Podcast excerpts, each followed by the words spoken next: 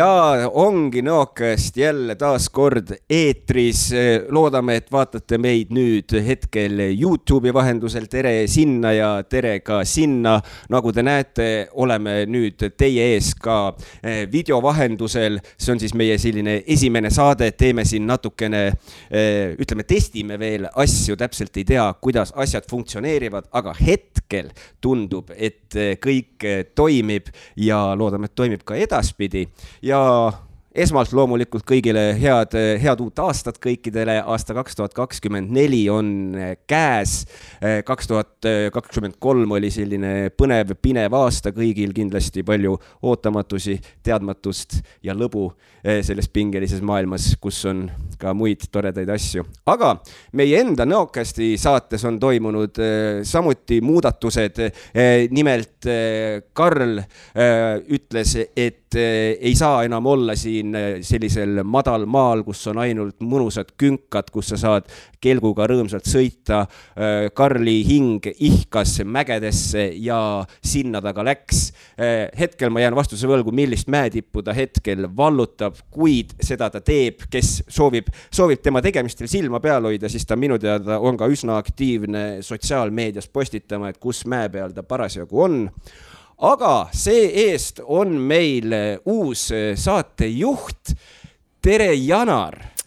tere kuidas läinud on? esiteks eh, nii hea meel, et sa otsustasid võtta teatepulga Karlilt üle ja tulla siia meiega, minuga saadet juhtima. eks ma proovin jah, vaatame, kuidas sellega läheb, et mis tunne on ja niimoodi. et katsetame. Äh, katsetame, katsetame. ei, selles mõttes ma loodan, et, ma loodan, et tunne on ikkagi selles mõttes positiivne. Janar, ma usun, et teate ka, sa oled vist isegi kaks korda oled sa ju saates käinud külalisena. ma olen käinud kaks korda ja kummalgi korral ma ei käinud tegelikult siin stuudios kohal. mõlemad Tõsi. korrad. esimene kord ma olin haige ja teine kord ma olin lihtsalt kodus? Äh, tõsi, tõsi jah, sest ja. sinuga oli meil see võimalus, et kuna sul on endal ka kodus kvaliteettehnika olemas, et siis ei olnud mingisugust probleemi teha normaalse kvaliteediga saadet äh, üle interneeduse. just. või üle interneti, vabandust, ma vihkan seda sõna interneedus, sest see on puhas, puhas, puhas õnn ja õnnistus rahvale või noh, enamasti kui ja. depressioon ja muud asjad välja arvata, mis ta tekitab. aga. jaa aga, aga jaa, ei, lihtsalt mul tuli korraks äh, vahemärkus või, või mõte selle, selle koha pealt, et äh, ma sain aru, et Karl on Argentiinas ronimas Äh, jah, ta vist tõepoolest on mis, Argentiinas. mis see mäestik oli A-tähega, mul ei jäänud meelde, see oli keeruline, sest miks ma seda tean? meie sõber Sten-Oliver Salumaa on ka seal. Äh, tõepoolest, tõepoolest seda ta on, ma olen piltide pealt äh, näinud, et ta seal on, videod ja videodest ka. et mm. jaa, mõlemat inimesel, mõlemal inimesel tasub silma peal hoida, mõlemad hoiavad kursis, et kuidas mäe peal elu läheb. ja kui minu mälestus või kui minu öö, mälu mind ei peta, siis mina olen vist aru saanud, et see peaks olema siis eh, eh, Karlil viimane selline mägi, mis on vist alla kuue või kaheksa tuhande meetri või, ja peale seda peab ta hakkama juba Everesti ja asju vallutama mis on vist omakorda ohtlik. sest ma ei, ma ei mäleta, ma ei mäleta ka, mis see mägi, mis see mäestik oli, aga see oli ikka vihaselt kõrge selles mõttes, kuhu ta nagu läheb. et seal vist on see akli, akli ak,, aklimatiseerumine. aklimatiseerumine on nagu jah, tõsine, tõsine teema. see sellest aklimatiseerumisest me oleme rääkinud ka Karliga mitu korda, aga siiamaani mul see sõna, ma ei saa sõnaga hakkama selles mõttes. aga sõnad ongi sellised? Eh, jah, tuleb lihtsalt kasutada ja uskuda, et ja. Eh, läheb hästi. aga eh, selles mõttes tegelikult see kaks tuhat kakskümmend neli on ju nüüd selline väga tähtis aasta meil siin Lõuna-Eesti ja Tartu piirkonna jaoks, sellepärast et ma usun, et keegi ei ole teadmatuses, et see aasta on ju äh, Tartu kultuuripealinn. on jah, Tartu kaks tuhat kakskümmend neli, mis on käinud vist igalt poolt läbi uh,. seda on nii palju juba olnud, seda infot igalt poolt, et ei olegi päris kindel, kust pihta hakata ja kus see asi lõpeb äh,. nii on, nii on, aga selle raames on igasuguseid vahvaid sündmusi toimumas ja muidugi ka sellest, sellest selle raamest väljaspool on ka igasuguseid eh, sündmusi. ja kuna täna on meil selline, ütleme, sissejuhatav eh, saade, me testime siin tehnikat ka, et vaatame, kas midagi annab poole pealt alla, kas eh, asjad veavad ennast lõpuni välja. Janar, sul ka niisugune mõnus sisseelamise aeg stuudiosse? kindlasti hakkab meil stuudio täituma igasuguste vahvate vidinatega ka, nagu te näete, meil on suur uhke laud, kuhu me paneme palju uhkeid asju praegu on meil selline minimalistlik, et me mõtlesime, et me alustame sellise äh, äh, Jaapani lihtsusega, kui võib nii öelda. Feng Shui peab ikka nagu niimoodi vaikselt niimoodi peame selle asja looma äh,. täpselt, täpselt. aga äh, ma arvan, et see on ka hea koht öelda, et ootame fännidelt äh, näiteks äh, joonistusi endast või, või mingisuguseid kirju, onju, et ja. mida me saame ka siin näidata. jaa, need lähevad äh, ülesse kindlasti, seina paneks täis hea meelega selles mõttes. aga Feng Shui ja Feng Shui on, see on oluline asi, selle kohta on isegi üks meem, mis mulle eriliselt meeldib, vaata, et vaata, et kui sa, kui sa oled pahane, siis ära karju oma laste peale, vaid õpi feng shui'd ja süüdista mööblit aus. mina usun ka, mina usun ka aga eh, kas ma juba mainisin, et põhimõtteliselt, mis meie tänane see saate nagu eesmärk on, eh, on põhimõtteliselt vaadata meil selline jooksvalt üle siis see kogu selline aasta suuremad sündmused, mis meil siin eh, Nõo maal hakkavad toimuma, sellepärast et põnevaid sündmusi on meil aasta jooksul oma, oma, omajagu tulemas, on igasugused teatrietendused, on valgusshow'd, vaat- ja vaatame kõik siin niimoodi pikemalt, ühesõnaga üle selles mõttes. ja järgmises saates läheme juba selles mõttes traditsioonilist teed pidi edasi, et siis on ka juba meil esimene külaline meie video podcast'is nüüd ja äh, ütleme, et närv on sees selles mõttes mul. nii palju tehnikat on äkitselt juures ja ega selles mõttes segadust oli palju, kui siin täna ülessegi hakkasid sättima, siis korra oli niisugune tühi koht ajus, et ei saa täpselt aru, et mis kuhu läheb, aga et eh, jah, et mis asjad, mis augud täidavad, kui võib nii öelda. aga kõik sai täidetud ja kõik töötab. tundub nii. Eh, mulle ka, siit, siit vähemalt eh, tundub, naljakas on ennast nüüd vaadata kogu aeg siit ekraani pealt mm. möllamas selles mõttes aga kas me liigume vaikselt edasi või tähendab nii-öelda uudiste juurde ja kultuuriaknast sisse kiikama või? No vaatame üle, mis, mis siis toimuma hakkab. jaa, aa ja muide, kui inimesed, see, selle, seda ma tahan ka veel öelda, et mis on eriliselt tore, et meie armsa podcast'i tunnusmeloodia on tegelikult äh, loodud ka Janar Sarapuu poolt ja tõenäoliselt võisite kuulda, et seekord on ta natukene reipam ja teistsugusem, siis äh, selle puhuks, et äh, me läheme, oleme siin video podcast nüüd ja Janar on meil, mul kaassaatejuht siis selle eh, eh, nii-öelda suure sündmuse puhuks eh, Janar võttis instrumendid kodus kätte ja tegi ka meie tunnusmeloodiale, andis nii-öelda uue värvi. ja ma mõtlesin, et prooviks natuke teistmoodi. variante oli alguses isegi kolm vist, esimene oli väga unelev, teine oli parem ja nüüd tuli siis põhimõtteliselt täna hommikul tuligi see kolmas variant, mis tundub päris sihuke mulle ka tundus, et see kuidagi kõnetas eh, sellist ürgnookat minus. jaa, et, et selline kergelt pungikas äh, jah, jah. aga mitte sihuke liiga, aga natukene. jah, ta on, tal on natukene punki, see on selline, ütleme, meie nooruspõlve hõng on seal sees. et kui eh, meie la, väikeste lastena Nõomaal ringi jooksime ja siinsamas vallamajas bändiproovi tegime ja selliseid vahvaid asju jaa aga äh, vaatame, võtame ette oma esimesed äh, uudised ja asjad ja vaatame, kuhu me saatega selles mõttes äh, jõuame, vaatame, mis saama hakkab. jah. nii, kas sul on midagi esimesena ees, tahad sa teha nii-öelda otsa lahti või meeldiks sulle mm. see? no vaatame siis kõigepealt, mis meil siin see, see Tartumaa Arendusseltsi uudis oli. nii, mis Tartumaa Arendusselts meile räägib? Tartumaa Arendusseltsi kahe tuhande kahekümne neljanda aasta esimene taotlusvoor äh, projekti taotluseks on avatud hmm. ja see kestab esi-, äh, vabandust, üheteistkümnendast kahekümne viienda jaanuarini. et, et kellel vähegi on mingisuguseid projekte, näiteks äh, väiketootmise ja teenuste arendamise äh, vallas äh, või turismiettevõtluse vallas, siis tasub asja uurida. rohkem infot siis saab seal Nõo valla leheküljelt selle kohta, seal on igasugused asjad, mis saab alla laadida, kus saab midagi, mingeid vorme täita mm. -hmm. et, et kellel vähegi on soovi ja huvi selle vastu, siis saate vaadata. Olgu, oota, kas sa juba mainisid, kas seal oli mingisugune kuupäev ka, mis, mis ajani ta kestab või? ja, ja üheteistkümnes kuni kahekümne viies jaanuar ütlesin alguses ka, aga kordame üle täpselt sellepärast, et nagu me teame, siis eh, kordamine on tarkuse ema yeah.. teadsid seda või? ma polnud seda mitte kunagi varem kuulnud äh,. see on esimene kord mu elus äh,. no vot, äh, seda õpetas, äh, selle, selle, seda õpetati mulle koolis, kui ma ükskord käisin. Ja see oli ainukene asi, mis ma õppisin sealt, jah. vähemalt midagigi. Kool oli üks asi, mida ma ei kordanud.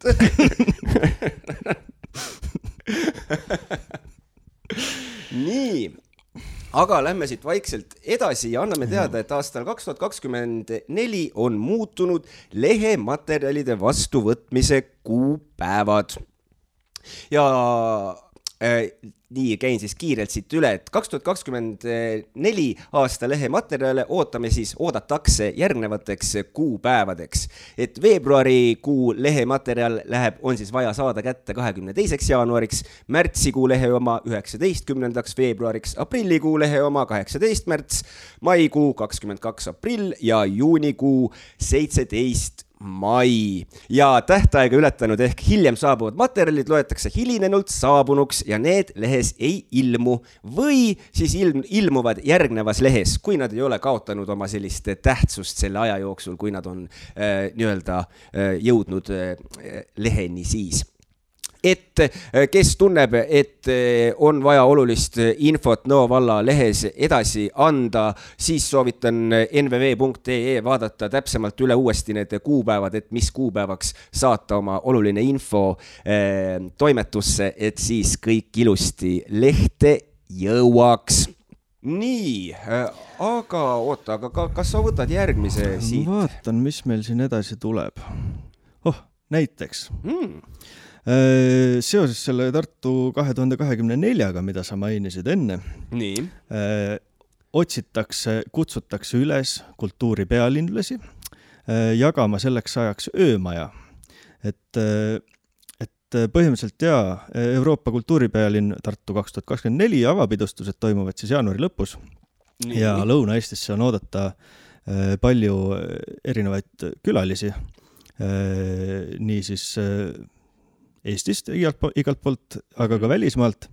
ja, ja kuna ööbimiskohtade arv ja igasugused hotellid ja ööbimismajutuskohad äh, äh, on ju piiratud, et lähevad kitsaks, läheb mm -hmm. või noh, läheb kitsaks olukord, et siis äh, kellel on vaba tuba, korterit, majaosa või maja, et siis võib seda pakkuda. ja seda saab siis teha veebilehel tartu kaks tuhat kakskümmend neli punkt ee ja kui panna, ma arvan, seal on võib-olla mingisugune link, aga kui panna kaldkriips ja majutus ka veel sinna otsa, siis tuleb see asi lahti. aa, okei, okei, et ja. ühesõnaga eh, saad, aga mine, see võib olla ju täitsa selles mõttes ju tore, tuleb täiesti keegi kontvõõras, elab sinu juures, jagate kultuuri eh, nii-öelda, kuidas ma siis ütlen ja, mis ma, mis ma öelda tahtsin?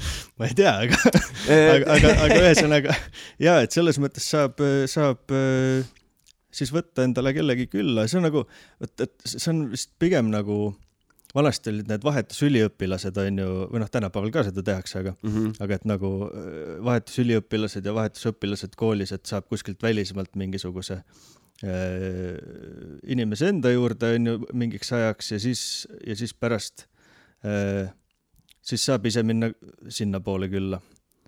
et see on nagu seesama asi, aga täiskasvanutele. Jah, täpselt, täpselt. võtad omale ühe välismaa külalisse, saad sõbraks, siis lähed talle külla hiljem, näiteks. kõik ja kõik võidavad selles mõttes. ja ma saan aru, et tegelikult see on ka selles mõttes potentsiaalselt ju selline, ütleme, väikene lisatulu teenimisviis iseenesestki ju. ma ei tea, kas nad maksavad selle eest?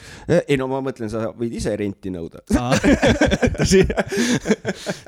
ma ikka ei ole see ettevõtlussoon minus ei, ei, mul seda ei ole jah, aga, aga jaa, ei tõsi jaa.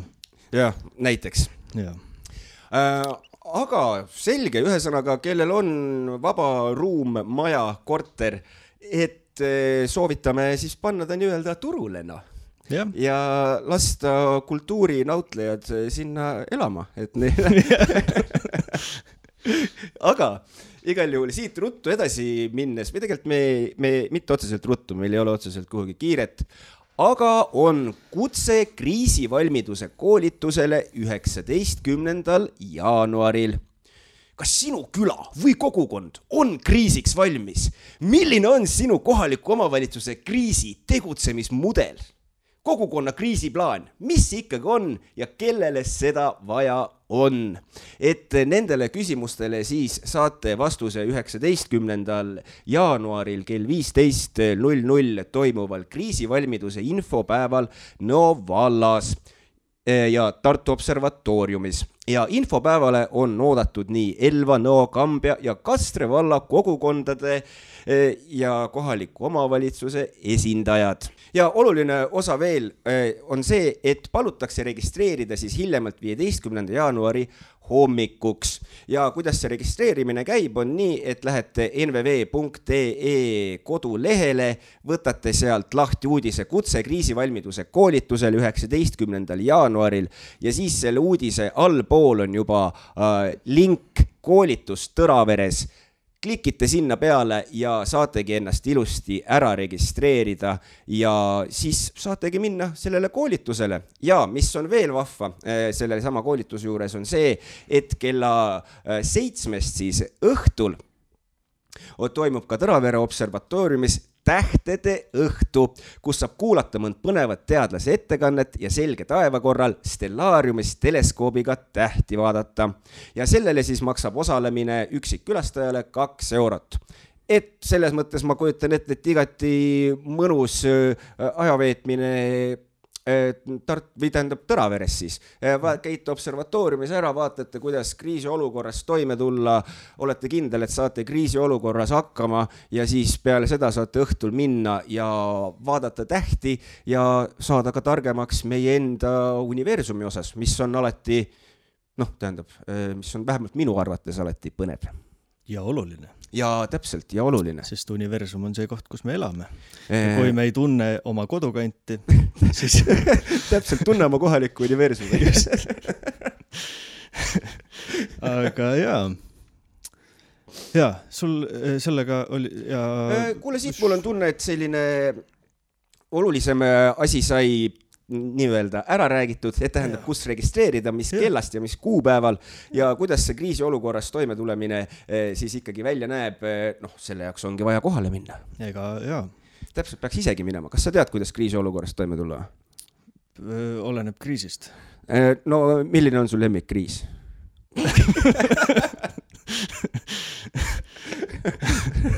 eksistentsiaalne no see on sama hea küsimus nagu, mis su lemmikhaigus on, vaata. Endale meeldib nohu aga, aga ja ühesõnaga ma saan aru, et äh, sa ei tea, kuidas kriisis toime tulla. ei, ma ei tea ja ma peaks ka vist minema sinna ikkagi kohale. mul on ka tunne, et ega see vist mööda külge alla ei jookse. ja lisaks veel, kes ei olnud veel moosinud, tähendab, et kes ei olnud veel nii-öelda veendunud selles, et peaks minema, siis osalejaid ootab kohv, tee ja ka suupisted, et noh. no mm. raske on ei öelda. no täpselt. võid kõrva, võid kõrvatroppidega minna, kui kriisiolukord ei kõneta, aga, aga süüa tahaks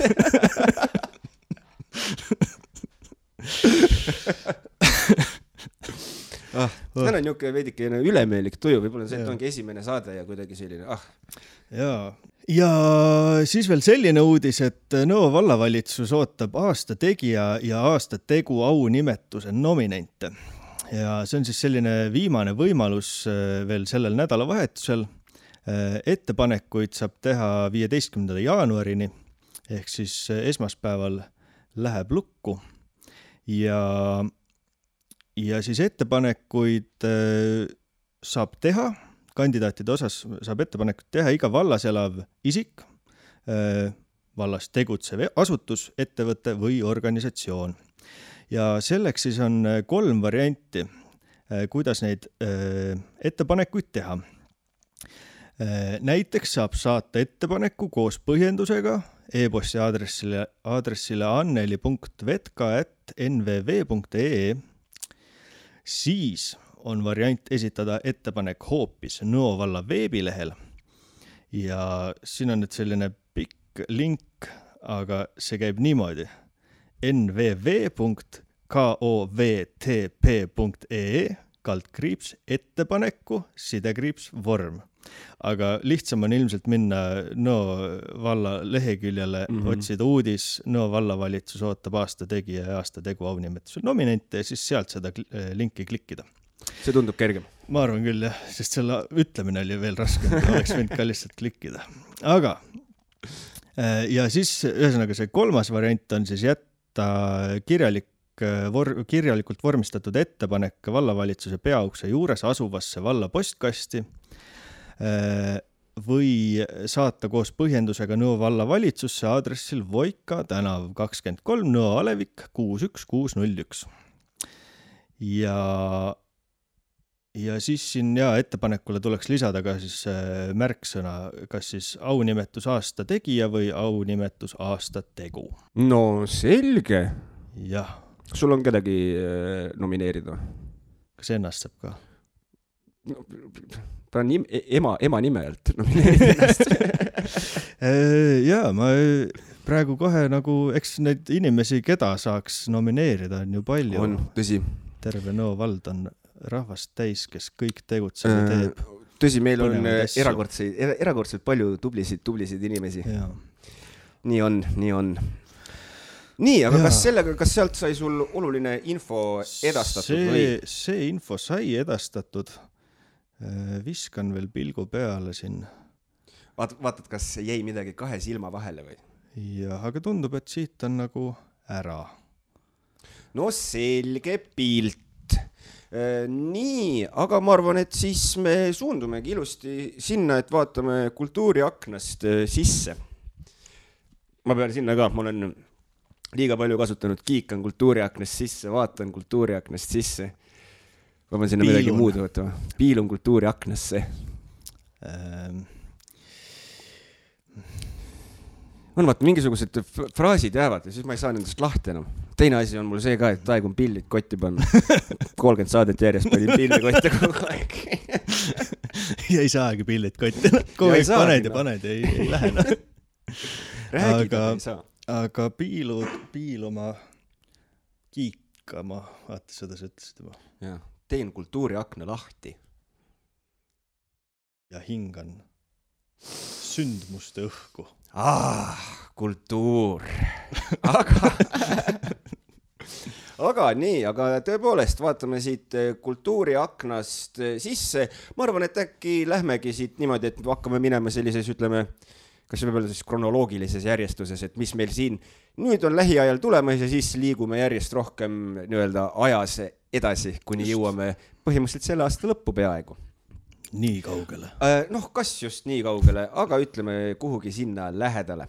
nii, aga ma äkki enne seda, kui me räägime võib-olla, et veebruarikuu ütleme, et kõige tähtsamast sündmusest siis mm., siis enne seda ma mainin ära, et alates eh, veebruarist on või hakkab toimuma, ma mainisin Nõo vallas ka mälumäng Nõo kultuurimajas ja no oi, mul on siin muide ka vahva plakat ka, vaata, ma saan siit näidata yeah.. Veidikene vastu valgust, et võib-olla, ma ei tea, kas sinna näeb. Aga ärge muretsege, ma loen ette selle kõik siit ilusa teksti ja kindlasti leiate need plakatid ülesse ka äh, tänavapildis, kui võib nii öelda.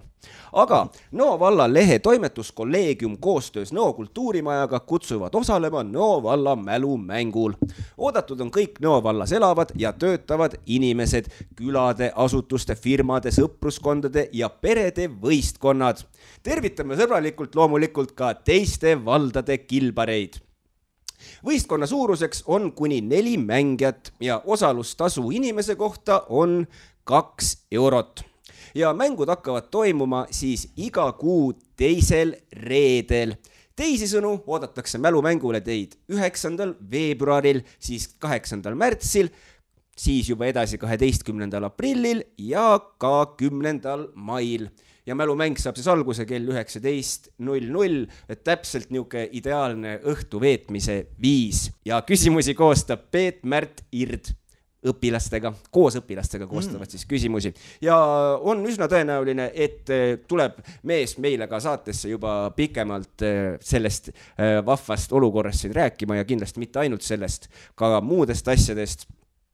aga mälumängust ka kindlasti ja lisaks sellele kui mälumäng on mängitud, on teada saadud, kes on kõige parema mäluga mälumängumeeskond, siis peale seda pidu ei lõppe, sellepärast et pärast ajuraginat paneb jalad tatsuma ja meeled särama ei keegi muu kui helikunstnik Janar Sarapuu. teadsid, et sa esined seal? mina jaa, jaa, ma mängin seal natuke muusikat Äh, ja, ja rohkem vist äh, siukest plaadi pealt muusikat nii-öelda. et niuke DJ? ma olen siuke DJ seal jaa. aga et... ma saan äh, siis, kui ma õigesti aru saan, et siis saab ühesõnaga mälumängu ära mängida, test, panna nii-öelda ajud ära ragistada ja peale seda saab ka keerutada jalga. jaa, nii nagu, nii nagu mina olen ka asjast aru saanud, et siis, siis tuleb, tuleb natuke tantsukest no super, no ide-, ideaalne õhtu, ideaalne õhtu. Ja, head uudised selle mälumängu osas veel ei lõppe, sellepärast et võib-olla mõtled, et ei no mulle mälumäng meeldib, tantsida meeldib, aga ütleme, mu energiakulu on suur, mul muutub ütleme, kurk läheb kuivaks, keel tahaks minna märjukese sisse, aga et mis ma siis teen, kas ma pean võtma veepudeli kaasa? ei pea, kulla sõber, sellepärast et avatud on loomulikult ka kohvik, seega ideaalne õhtu, tuled, võtad kohvikust head ja paremat, lähed, näitad oma teadmisi ja peale seda lähed tantsupõrandale ja võrgutad oma naise uuesti. aga ja lisaks sellele milline õhtu ma räägin, sündmusi täis, üheksas veebruar. aga okay. Äh, oluline info veel ka siia juurde tegelikult on see, et võistkondadel palutakse oma osalusest märku anda viiendaks veebruariks ja seda siis äh, emaili aadressil airike.joesaar at nvv.ee ja võib-olla, kellel on mingisugust, eh, tahaks eh, küsida eh, lisaküsimusi selle vahva mälumängu kohta, tahaks võib-olla teada, mis küsimused tulevad või ma ei tea, vaevalt, et sa neid enne teada saad. ette jääda, ma arvan küll aga igal juhul lisainfot on ka võimalik veel saada siis telefoninumbril viis üks üheksa üks neli üks üks üheksa. vinge vot, et selles mõttes sihuke vahva asi lüüakse meil siin siis veebruarikuus käima ja hakkab toimuma iga kuu teisel reedel, seega palume kõiki eh, kalleid inimesi tulla osalema Nõo valla mälumängul Nõo kultuurimajas. esimene hakkab siis toimuma üheksandal veebruaril ja panna ennast kirja või tähendab registreerida siis viiendaks veebruariks ja võistkonna suurus kuni neli mängijat, osalustasu inimese kohta kaks eurot. jaa, mälumänge ma ise oskan ka soovitada, kunagi olen käinud äh, mitmel ja isegi kui on tunne, et, äh, et aa, võib-olla ma ei tea midagi või nagu, siis ikkagi tasub minna, sest nagu lisaks on see hea koht, kus saada asju teada. väga õige nagu,. jaa, et, et, et see lihtsalt ongi sihuke põnev, hariv öö, äh, üritus kus äh, ma ütleks, et äh, nojah, mina olengi mälumängudelt pigem saanud rohkem teadmisi juurde uh -huh, uh -huh, kui uh, -huh. kui see, mida ma ise olen teadnud, et äh, jaa. nii et kindlasti äkki peaks panema oma Nõokasti meeskonna ka kokku võib-olla tõesti, hmm.? Sest ma nagunii olen seal. Äh, täpselt, täpselt, mul on vaja lihtsalt juurde tulla. et vaata, et äkki me võime kahekesi ka meeskonnas olla. jaa, sest see on kuni neli vist, et kuni, jah, kuni, kuni neli, Jah, täpselt täpselt, täpselt, vähem, vähem võib, rohkem ei tohi nagu ma aru saan. just. nii, aga äh, mälumäng on meil mainitud, mis meil siin veel äh, nüüd veebruarikuus saamas on siis vist, siis vist hakkabki tulema vabariigi aastapäev. vot, vot. jaa, et see on siis selline suurem, suurem sündmus meil. vabariigi aastapäeva tähistamine siis Nõo kultuurimajas. see on siis reedesel päeval, kahekümne kolmandal veebruaril, veebruaril ja, ja tulevad esinema maestro Olav Ehala, Lauri Liiv ja Nele-Liis Vaiksoo opa, et äh, jaa, Lauri, Lauri Liiv esines siin ühel vabariigi aastapäeval, ei, see oli suvise, suvine aeg, nii et siis see oli taasiseseisvuspäev äkki. võis olla küll. kus, kus oli popsidega koos äh, esines, ma tegin heli seal ja, et jaa, selles mõttes äh, tema on siis Nõo rahvale kindlasti juba tuttav, kindlasti. tuttav esineja. no võib öelda, et siin on kõik väga tuntud. ei, muidugi, selles mõttes muidugi, aga, aga lihtsalt, et jah, ta on nagu käinud, et see on ka, et jaa, ja lisaks siis kuulutatakse välja ka siis äh, eelnimetatud konkursi aasta tegu ja aasta tegija äh, võitjad, laureaadid. Äh, jah, täpselt, et äh, seega minge pange oma äh, lemmikud kirja, kes, kes te usute, et vääriksid neid uhkeid tiitleid, neid inimesi on äh, päris palju. seega veel oli, oota, mis, mis kuupäevani see aeg oli, kas oligi viieteistkümnenda jaanuarini või? jah, oligi esmaspäeval läheb lukku, nii et no vot, seega nädalavahetus, kiirustada. jah, ja kui ma siit praegu loen seda Eesti Vabariigi aastapäeva tähistamise sündmust veel, siis ma saan ka aru, et kui peaks olema mingisugusel põhjusel eh, selline olukord, et ei saa kodust lahkuda, et sellelt toredalt sündmuselt, sellel toredalt, et sellel toredal sündmusel osaleda, siis on see võimalik vaadatav laivis ka NVV kodulehelt kui minu info siin praegu mind ei pe- peta. ja on minuni jõudnud ka tegelikult vist salajane info salateed pidi, et see nii tõepoolest on. et on võimalik vaadata laivis kogu sündmust ka oma kodust lahkumata, aga kohapeal on kindlasti tunduvalt vingem. jaa, nii, hea küll, mis meil veel on? nii, no tähendab, ütleme, et tõenäoliselt sinna tulevad veel tuleb veel sündmusi juurde, aga ütleme, meil on siin veel aasta, aastas on veel, veel päris mitu suurt, suurt Jaa. üritust tulemas, milleni me jõuame veel. aga mina näiteks praegu vaatan, et siin Tartu kaks tuhat kahekümne nelja raames on meil siin, nüüd me oleme juba märtsikuus tegelikult, no näed, kuidas on aeg aeg lendab., aeg lendab jah. täpselt, aga selline kosutusretk, kust leida päeva kahekümne viies tund. Selline krüptiline eh, kosutusretk hakkab siis Vapramäel toimuma kuueteistkümnendal märtsil E, ja vaatame kohe, mis see siis täpsemalt on.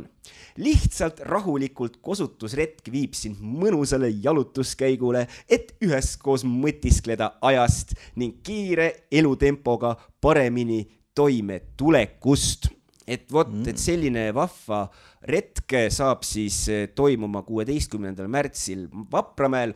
Jalutuskäik on kokku maksimaalselt kümme kilomeetrit ning ei eelda eelnevat füüsilist ettevalmistust. et siis on teada see, et ei pea muretsema selle pärast, et pead jooksma kümme kilomeetrit metsas, et saad kõndida tõenäoliselt eh, rahulikus eh, tempos, nautida filosoofilisi mõtisklusi selle te teemal, et kust siis see tund päeva juurde pigistada, nagu ma aru saan aga retkejuht on Maret Keskküla. Maret, Maret on psühholoogia ja orienteerumise taustaga aeglustamise koolitaja ja nõustaja. grupi suurus on siis maksimaalselt kümme inimest ja antud kosutusretk toimub inglise keeles, seega see on ka tähtis element, et inglise keele oskus on vajalik. ja kui ma saan ka õigesti aru- asu, siis sel- sellel vahval sündmusel on ka osalustasu. Kui ma siit praegu vaatan Mm, jaa, see on kuuskümmend kaheksa eurot äh,. täpselt just ja, ja kus see registreerimine võiks olla? Eh, nii, vaatan siit, tõenäoliselt saate veel selle kohta infot küsida maret at lihtsalt rahulikult.ee või siis külastada veebilehte lihtsalt rahulikult.ee ja seal on ka juba infot. jaa. nii. Ja, ja siin toimub ka päris mitmel kuupäeval. juunis ah,, lausa mais algab, mais on esimene, äh, siis on juunis, siis on juulis ja siis on isegi augustis veel äh, Jaapani metsakümblus mm., äh, mis on siis selline põnev sündmus, mille puhul siis liigutakse ühiselt looduses tund aega mm -hmm. ja sellele järgneb siis tund aega arutelu kogetu üle. ja okay., ja see üritus on suunatud äh, kõikidele täiskasvanutele. Äh, ja ma mõtlen, need siis toimuvad mitu korda meil siis nüüd toimuvad need? ja need, äh, mis ta oli, neli korda siis jah. ahah. neli korda Need kuupäevad ma kohe ütlen, kui ma leian selle üles. Need kuupäevad on siis kaheksateist mai, kakskümmend üheksa juuni, kakskümmend seitse juuli ja seitseteist august nii, ja kas sinna on ka vajalik mingisugune registreerimine? jaa, see on tasuta. super. aga tuleb registreerida ja see registreerumine toimub siis niimoodi, et tuleb minna sinna Tartu Tartu kultuuriakna leheküljele, võtta vastav üritus, äh, Jaapani metsakümblus, äh, vastav kuupäev, millal tahta sellest osa võtta. ja siis seal on äh, selline väike ümar nupuke, kus on tasuta, sulgudes registreeri. aa, selge. ja, ja need toimuvad siis Elva külje all Illi metsas alguspunktiga RMK Illi telkimisalalt äh,. ja lisaks veel tähtis info keelelises mõttes, et äh, nii nagu paljud Tartu kaks tuhat kakskümmend neli üritused, siis antud ürituse kahekümne üheksanda juuni äh, siis retk toimub inglise keeles. Äh, ja ühest retkest saab osa võtta maksimaalselt viisteist inimest, et selles mõttes tasub ka juba varakult ennast kirja panna, enne kui Mõistlik. kohad täis saavad. mõistlik. jaa, aga ülejäänud on siis, nii nagu mina siit aru saan, on eesti keeles, et ainult see kahekümne üheksas juuni on inglise keeles. aa, no selge, selge aga lähme siit ruttu edasi ja tegelikult mina olen siin omadega jõudnud juba täitsa suvesse välja. Või noh, tegelikult sa juba läksid edasi ka, sa olid peaaegu augustis juba.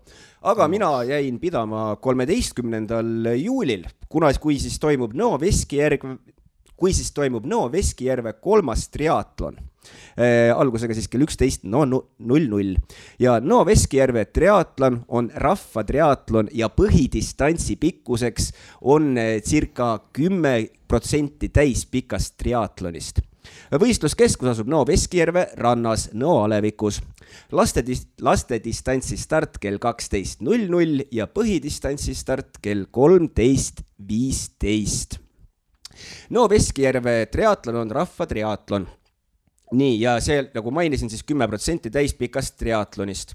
ujumine kolmsada viiskümmend meetrit, maantee või maastikurattasõit seitseteist kilomeetrit ja siis jooks neli koma neli kilomeetrit.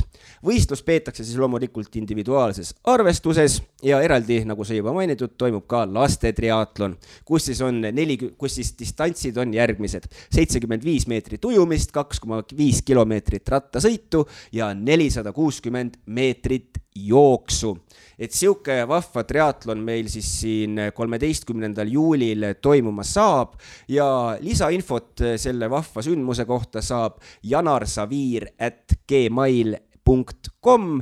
ma siin vaatangi, kuulasin, et mis need äh, distantsid ja asjad on siin ja ja ma mõtlen, et mul oleks küll vist ainult see laste triatlon sobilik, et mul see juba sellega tõmbaks kopsu kokku. ma tahtsin öelda, et ma ei ole päris kindel, kas ma laste omaga jõuaks lõpuni teha et, et äh, jaa, aga jaa, kes, kes on vähegi sportlikumad äh, või tahavad lihtsalt panna ennast proovile, siis tasub minna ja üle vaadata ja sellel on siis ka osalustasu aa jaa, õigus Jaa. väga hea tähelepanek. et, et see on kümme kuni nelikümmend eurot ähm,. aga jään vastuse võlgu, et mis see, et see on siis ilmselt lastele on odavam ja täiskasvanutele kallim, ma eeldan. Äh, mina eeldaksin ka seda, et mina ka sealt seda täpsemalt välja ei lugenud, aga see-eest saab äh, saata sellise eh, infot küsiva emaili eh, jaanasaviir at gmail ja ma arvan, et ta oskab vastata juba kõikidele teie küsimustele, et kuidas täpselt see triatlon välja hakkab nägema, kuidas registreerida ja kõik muu selline. ja, ja sellel triatlonil äh, on tegelikult ka oma Facebooki lehekülg. Äh, et ma vaatasin siit Loe lähemalt äh, Kultuuriakna lingist viskab Nõo Veskjärve triatloni Facebooki leheküljele ja, ja siin on siis ka rohkem igasugust infot. aa, no vot, seega sotsiaalmeedia on kõigile teada ja tuntud, seega tõenäoliselt on kõige lihtsam isegi siis minna nende Facebooki lehele, kus saab siis jaa, tõenäoliselt kõige täpsema ja värskema info. just. nii, aga lähme meie edasi ja ma arvan, et me olemegi nüüd augustikuus, on ju. tundub nõnda. Nii, ja mis meil augustis siis toimumas on? mm, toimub observatooriumis jällegi Tartu kaks tuhat kahekümne nelja raames äh, üritus Mida tähed sinust mõtlevad Mm.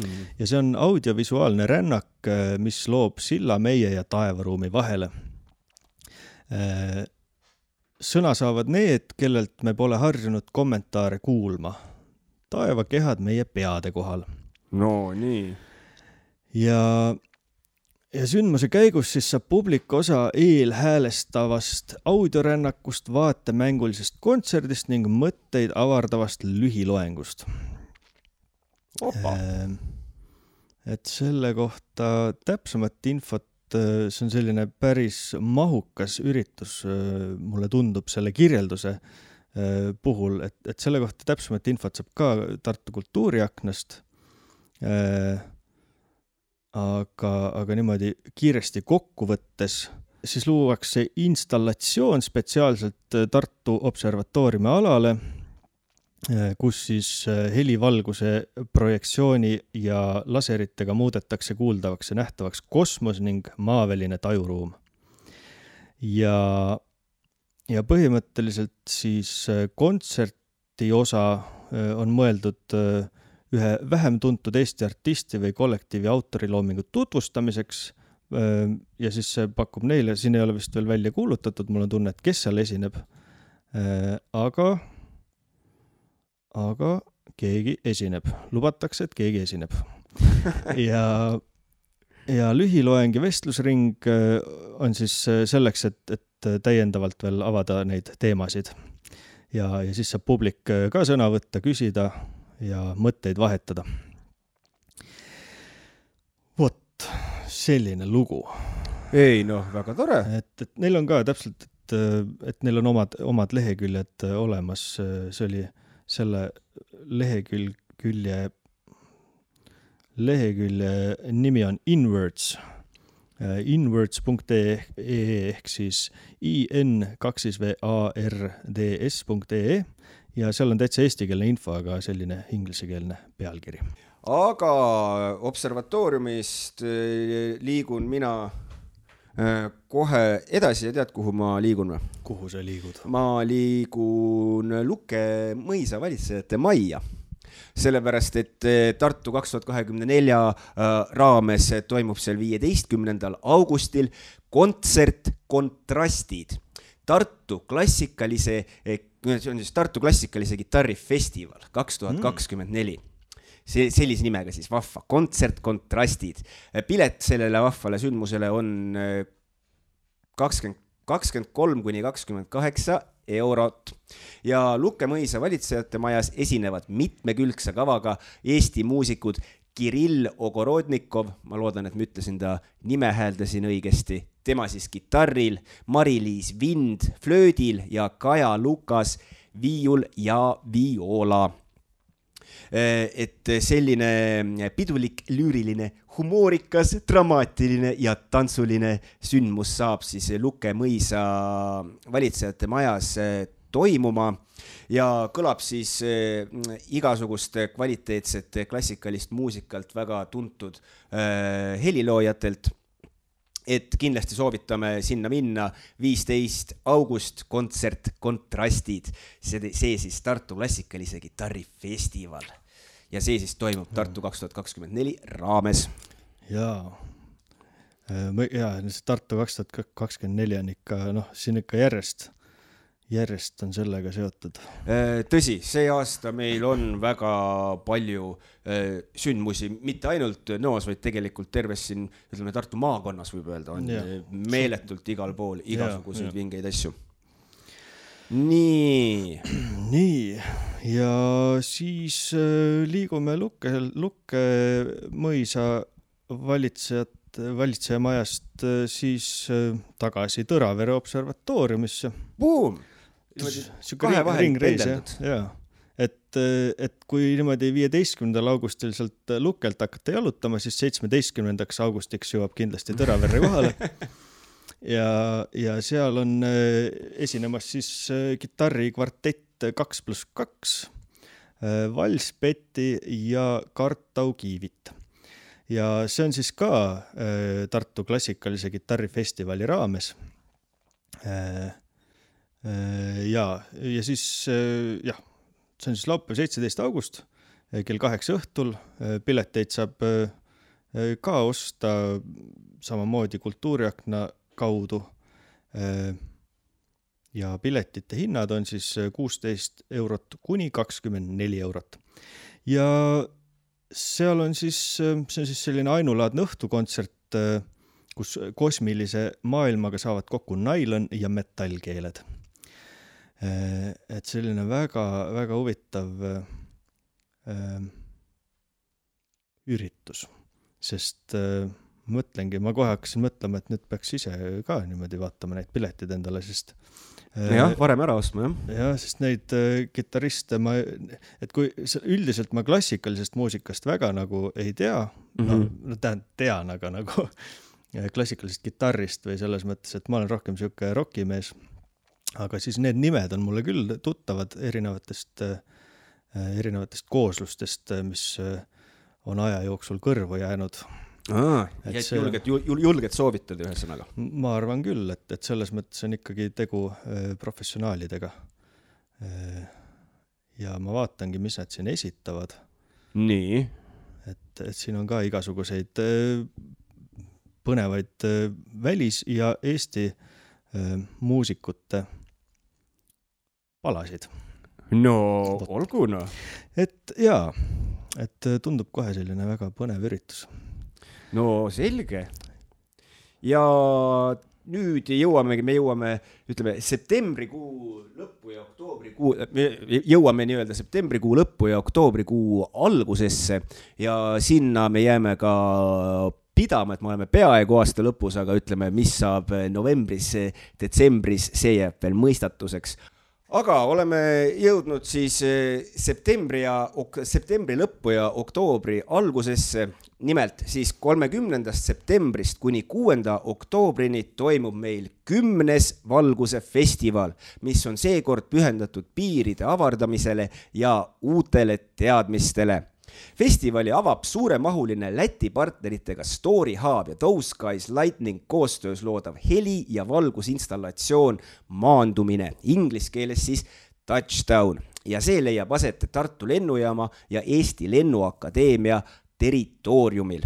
Tegemist on paigaga, kuhu enamasti siis satuvad vaid lennundusvaldkonna inimesed, ent sellel festivali ajal on võimalik ka tsiviilisikutel siis kiigata kohtadesse, kuhu igapäevaselt see võimalik ei ole ja lisaks sellele on siis Valgusfestivali raames ka Tartu Ülikooli kosmosekeskus ehk Tartu Observatoorium ja Euroopa kosmosehariduskontorite võrgustiku koostöös avatud Horisont kooliõpilastele suunatud karjäärinädal, mille nimi on Kaugusesse. teadlased ja ettevõtjad tutvustavad siis töötubades kosmose ja inseneeria valdkonna põnevaid võimalusi ja noorteprojekti raames toimuvad Tõraveres ka igasugused minilavastused, kus astuvad üles tantsuklubi Triiniks ning Just tantsukooli tantsijad ja lavastusi juhivad Taani Ollerupi spordiakadeemia tudengid. Ja nädala teises pooles eh, kutsub, kutsutakse siis perekondi Nõos, Tõrvandis ja Viitassaaris koos kodu kaunistama kogukonna sündmus liidab eri põlvkondi ja pakub loovat aja veetmist. samuti ühendab see ka kahte sõprusvalda, milleks on siis Nõo ja Viitassaar.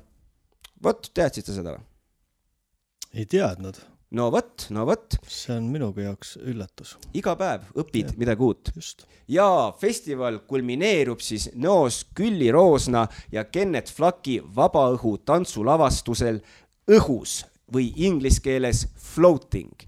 naljakas, et nad selle õhus tõlkisid, floating, okei okay., kus otsitakse ühist keelt kunsti, teaduse ja tehnoloogia vahel ja loomulikult äh, Valguse festival kohtumine on samuti siis osa Tartu kaks tuhat kakskümmend neli programmist.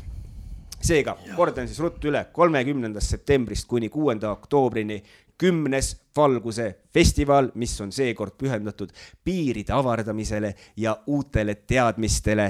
Ja ütleme, selle eh, mitme päeva jooksul leiavad siis sündmused aset nii Tartu lennujaamas, eh, Tõravere observatooriumi juures või siin on ka kirjas Tõravere alevikus, seega mine tea, terve, terves Tõraveres toimub, kes teab mis. ja lisaks sellele loomulikult ka siis meie enda kallis Nõos et äh, palju kohti, mida külastada siin ütleme siis meie äh, Nõos ja ka Nõo lähedal siin Tartu maakonnas, ühesõnaga.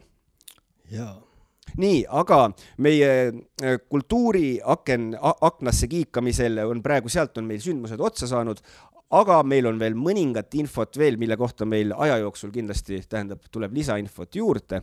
aga mõned sündmused jäid meil tegelikult mainimata veel ja, ja võiks isegi öelda, et need on siin kogukonna mõttes äh, mõned äh, tähtsamad, aga, aga nende kohta on hetkel veel vähe infot, küll aga kuupäevad.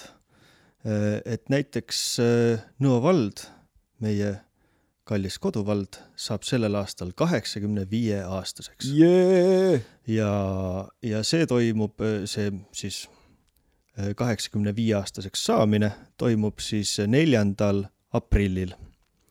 et siis tuleb äh, ka sündmus, äh, aga mis seal täpsemalt, seda saame aja jooksul näha.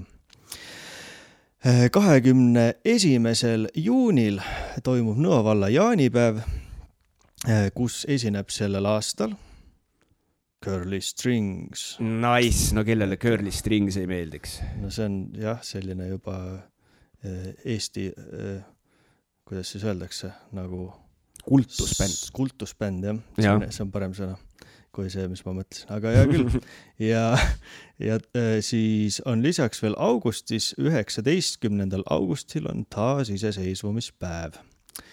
ja jällegi, mis siis saab, seda näeme siis, kui see jõuab lähemale. täpselt nii, selle kohta lisainfo tulekul ja lisaks loomulikult jäi ka mainimata, et septembris toimub ka huvihariduse laat et eh, kes on eelnevatel aastatel käinud, teab, mis seal toimuma saab, aga selle kohta ka juba siis ah, nii-öelda, kui september hakkab lähemale jõudma, hakkab meile infot tilkuma ja hoiame teid sellega ka kindlasti kursis aga ilmselgelt, nagu me näeme, tegus aasta, teab palju asju, kuhu, kuhu minna, mida vaadata, mida näha. ja, ja, ja lisaks veel selle, selle, mis ma praegu veel äh, avastasin, on üks suur projekt veel selle Tartu kahe tuhande kahekümne neljaga seoses. Äh, Lukke pargis kuueteistkümnendast kaheksateistkümnenda maini ja kahekümne üheksandast kolmekümne esimese augustini meelterännak, selline üritus. Äh, see on siis, äh, kuidas ma siis seda kirjeldaksin, äh, seal inimesed saavad endale kõrvaklapid pähe uh. -huh. ja toimub selline meelterännak läbi heli ja jutu ja selle, mis siis pargis parasjagu, Lukke pargis siis toimub oh.. ja see, see on siis selline jalutuskäik läbi pargi Ehm, ja ma arvan, et ma rohkem ei oska selle kohta praegu öelda, sest, sest see, kuna veel ei ole otseselt välja midagi kuulutatud mm, -hmm. siis mhm. et see on, on hetkel veel ka niimoodi. Et sa tegelikult jagad niisuguse saladuse loori all. see on natukene ja, jah, sihuke ja. ärge kellelegi öelda selles mõttes. et, et jaa, tuleb selline asi, aga no,, aga see on väga lahe, väga lahe.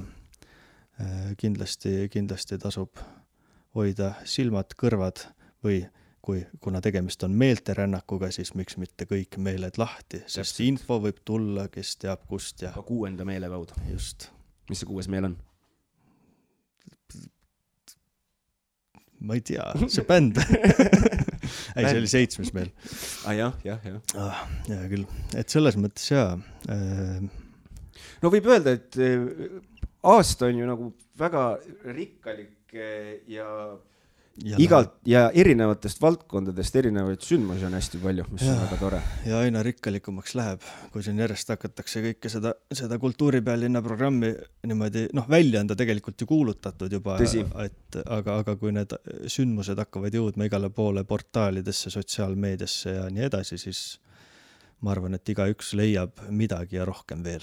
Äh, ma usun ka, et äh, selline oli siis meie selle aasta esimene saade koos video podcast'iga meil endale on ka see veel uus, kindlasti siin asjad natukene muutuvad, timmime, timmime, vaatame, teeme selliseid mikromuutusi. peenhäälestust. peenhäälestust, täpselt, täpselt, peenhäälestust hakkame tegema. aga seega ütleme, et tänaseks on meie esimene saade läbi, meie oleme üle vaadanud, mis meid see aasta nii-öelda tooma hakkab mm. -hmm. nagu me aru saame, siis igav kindlasti ei hakka ja loomulikult kõikidest sündmustest, kui nad hakkavad lähemale jõudma, räägime täpsemalt, lähemalt ja pikemalt äh, ka saates juba erinevate saadete käigus, aga ütleme, kuidas see aasta meil siin kujunema hakkab, mingisuguse pildi loodetavasti eh, kõik ette said. ootame teid eh, järgmine nädal eh, tagasi jälle või, või esimest korda, kuidas kellelegi või no tegelikult, kui sa järg, kuulasid praegu ja järgmine, okei okay,, igal juhul igal juhul kohtume juba järgmine nädal ja siis on meil juba loomulikult saates ka külaline ja jätkame oma sellist Nokiasti traditsioonilist rada uues kuues, kui võib nii öelda. oh, see oli päris hästi oh, öeldud praegu. selle peaks üles kirjutama. aga äh, Janar, noh, kuidas tunne oli esimene saade? Äh, eks ta ikka tahab harjumist, see, et peab rääkima nii palju, sest kui ma kodus tavaliselt olen, siis ma ei räägi väga üldse vahepeal niimoodi. kas omaette ka ei räägi kunagi? no natukene ikka, aga, aga nagu see on pigem sihuke noh, vahepeal ma siis noh, nüüd on jah, sihukest rohkem liikumist ja käimist, aga kasvõi koroona ajal on ju, kus oligi lihtsalt mingi nädal aega olin kodus ja siis läksin umbes noh, välja või kuskile poodi oli vaja minna korraks mm. -hmm ja siis lähen poodi, hakkan rääkima, hääl ei tule välja, sest nagu pole nagu päevi pole lihtsalt häält teinud ja siis mingi, aga et noh, tänapäeval on jah juba äh.... kusjuures jaa, see on päris hea, et tähele paneks, sest ja ma mäletan ka seda, kui selline pikem äh, selline sotsiaalsusest eemal olemine, siis nagu väga kiiresti muutus nagu rääkimine nagu keeruliseks. Ilmselgelt on ka see selline lihas, mida tuleb hoida kogu aeg just, trennis, vaata. just. Äh, aga eh, meie lükkame siit eh, asjad paneme pillid kotti. Eh, veel kordan hästi ruttu veel üle, et viienda veebruarini on aega registreerida ennast mälumängule, pange ennast kirja maksimaalselt neli mängijat meeskonnas, osalustasu kaks eurot. kuues veebruar saab mälumäng toimuma, avatud on ka kohvik ja loomulikult saab ka pärast, kui mälumäng on tehtud, saab eh, lüüa tantsu koos oma meeskonnaga ja selle eest hoolitseb juba helikunstnik slaš DJ Janar Sarapuu. Oh yeah. Oh yeah. aga meie siit lõpetame ja kohtume juba järgmine nädal. nägemist. tšau.